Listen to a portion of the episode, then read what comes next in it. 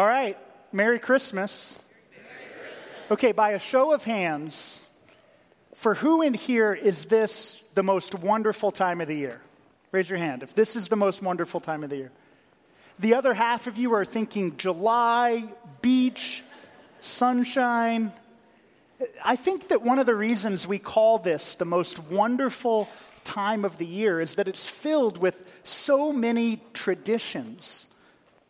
I imagine your family, your household has a number of traditions that you honor this time of year. And they usually start to kick off right after Thanksgiving or on Thanksgiving Day. We have the Macy's Day Parade. You gather together with friends or family. You eat, you watch football, you do whatever you do on Thanksgiving.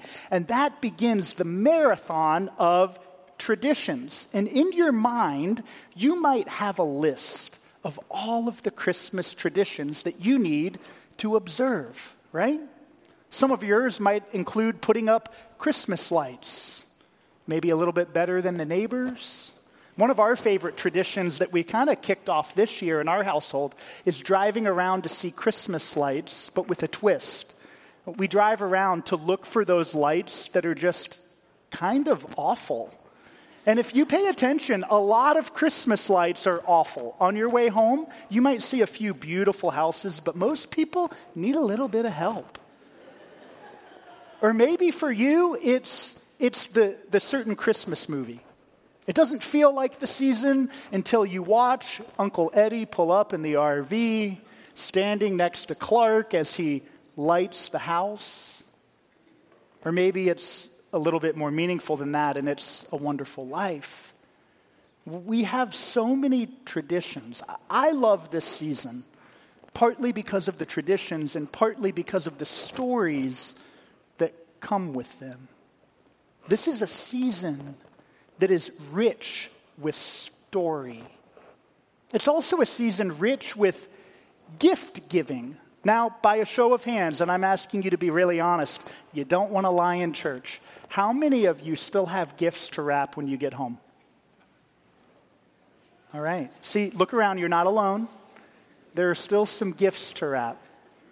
Can you remember your favorite Christmas gift that you've received in your yes, very clearly? A favorite gift. I my mind immediately goes to coming to the top of the stairs on Christmas morning when I was a child and and seeing right at the bottom of the staircase this little toy um, uh, woodworking table, a little toy workbench. I remember feeling as if it was so magical. There was this beautiful bow on it and a ribbon that was tied around the, the, the, the work table. A magical moment. And then there was the year that my sister and I got beanbag chairs.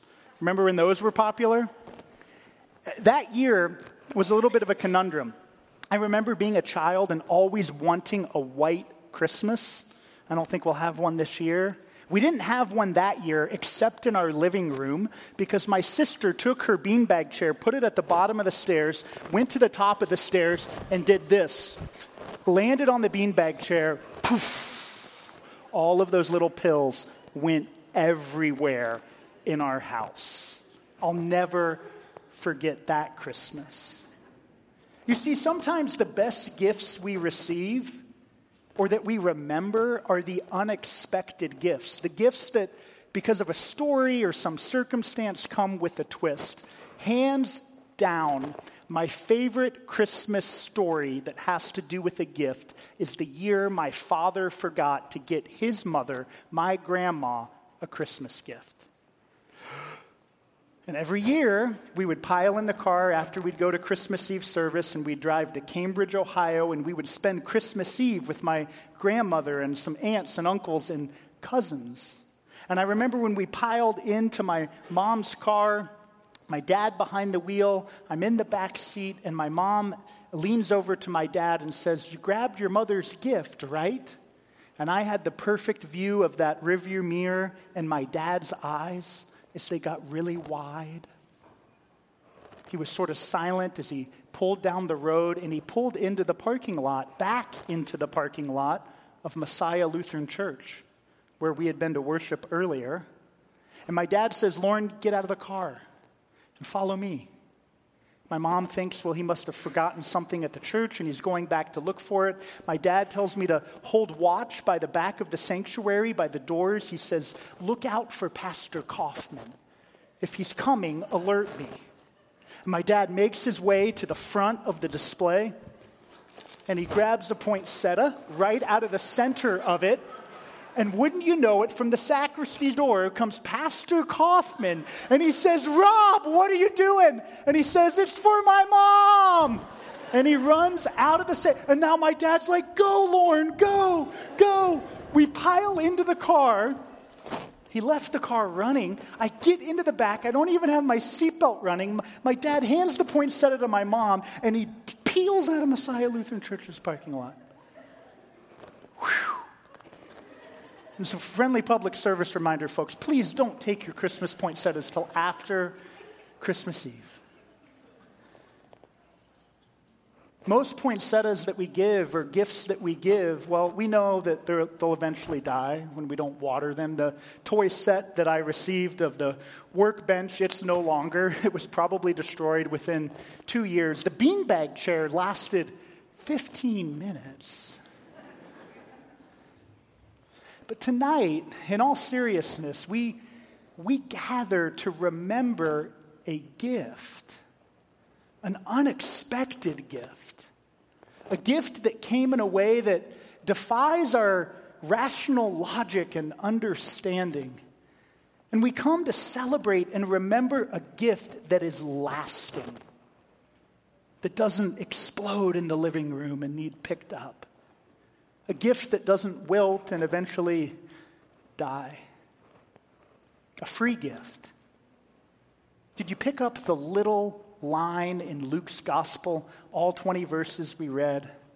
To me this year, when I read through the Christmas story in the Gospel of Luke all week long, preparing this message, there were two little words that jumped out to me and have remained with me all week. They're the words, to you.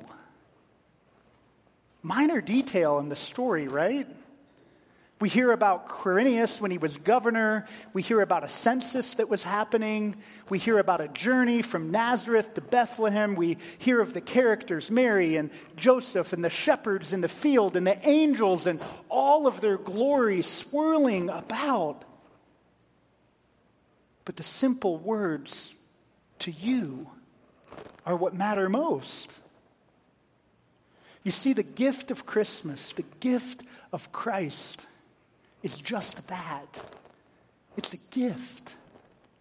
And it's intended for you and for all people.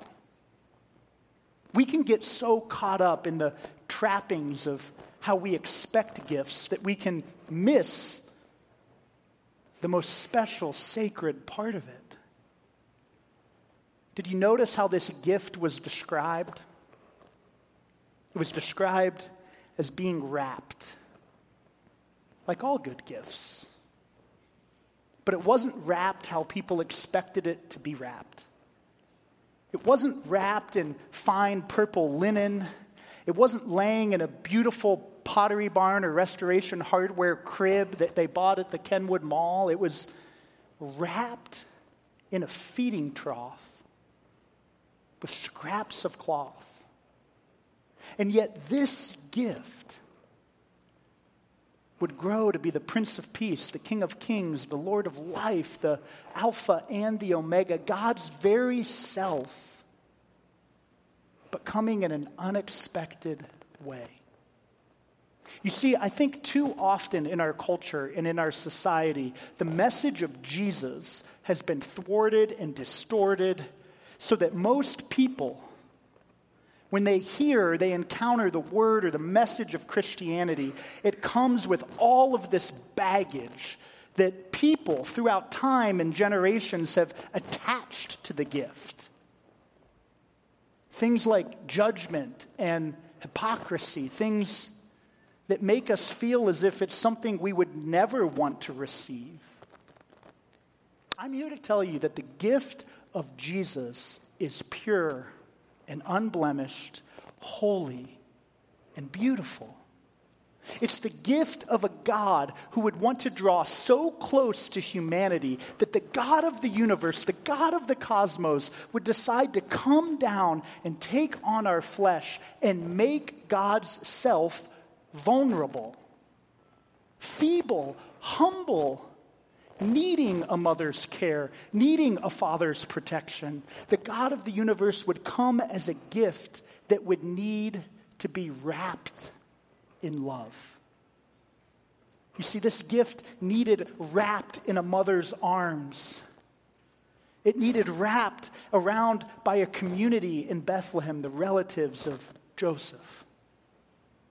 But this gift would grow through the love poured out into it from Mary and Joseph and relatives and a community that would raise the gift up. And as the gift was raised up, the gift understood its purpose, its design, why it had come. And the gift would wrap itself. I'm mindful of that story the night before Jesus was betrayed. He's three years into ministry. He's called a motley group of people to come and follow him, to show others what true love looks like, what true hope looks like. And on the night before he was betrayed, arrested, handed over, Jesus would once again be wrapped. But this time he would wrap himself. Do you remember this story? He got up from the meal, from the table that he was sharing with his friends, and he took a towel and he wrapped it around himself. He got a bowl of water and he put it at the feet of his disciples. And he took, once again, just like the birth story, the lowest place in society to show his disciples what God's heart for them always was to serve, to pour out, to love. And one by one, Jesus would wash the feet of his disciples, even the feet of the one who would betray him. What was he doing? Other than showing his disciples that he wanted them to be wrapped in service, to be wrapped in love. What the world needs right now are for people of good courage, good faith, good hope to wrap the world in love. The world right now seems to be spinning out of control. The Holy Land is in holy unrest. There are conflicts raging across the world. Families are divided. We live with so much resentment, so much bitterness, so much divide. And I don't want to bring you down on Christmas Eve, but if you get outside of the lights and the twinkling and the glow and the amber, we could all name the things in this world that are not as they should be. We gather not to remember a story that happened a long time ago about God's love, but to remind ourselves that we continue to be a part of that story. You see, my prayer and my hope for each of us is that we would leave this place on Christmas Eve remembering that we are a part of the gift. We are a part of the story. Our calling is to take what was handed to us freely and to share it with all the world. So that people would know that they too are wrapped in God's goodness, in God's mercy, in God's love. And if we need any further proof of why Jesus came, then we only need to look to the third time he was wrapped in burial linen. For he went to the cross as a sign and a testament that the worst thing that could ever happen to a human will not be the last thing. And on that cross, this baby that was cradled in the arms of Mary now has his arms outstretched. And what are the final words of the Christ? Father, forgive them. They don't know what they're doing. And as they took his body down, and the legions of soldiers wrapped around the cross.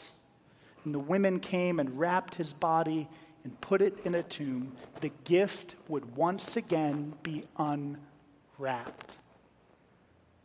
For the grave could not hold the gift of love. You see, there's nothing in this world that cheapens us, demeans us, divides us, fragments us, not even your own mistakes, that can stand in the way of God's resurrection, eternal promise that God's love, God's light, God's hope for the world will remain. You see, this gift is not only for us, it's a promise that Jesus, that God will always be with us. With us. God Emmanuel, God who walks with us when we feel like the world is falling apart, when we're grieving the loss of our loved one who was with us here last Christmas but isn't in the pew next to you this Christmas. The God of the universe who walks with you through life's ups and downs is the same God that wants to give you Christmas hope once again. So, people of God, people of good courage, this Christmas, as you unwrap gifts, as you crumple up paper and you put it into that big black garbage bag so it doesn't litter your living room floor, my prayer is that your heart would be wrapped in God's love. And that that wrapping would be so beautiful, so pure, so full of light that you couldn't help but share that promise with somebody in need. They're all around. It might be the person that you're sitting next to. It might be the neighbor down the street. It might be the coworker. It might be the stranger that you pass. But every person deserves to know that this gift is for them. And that God's love, God's love never fails. Merry Christmas. Amen.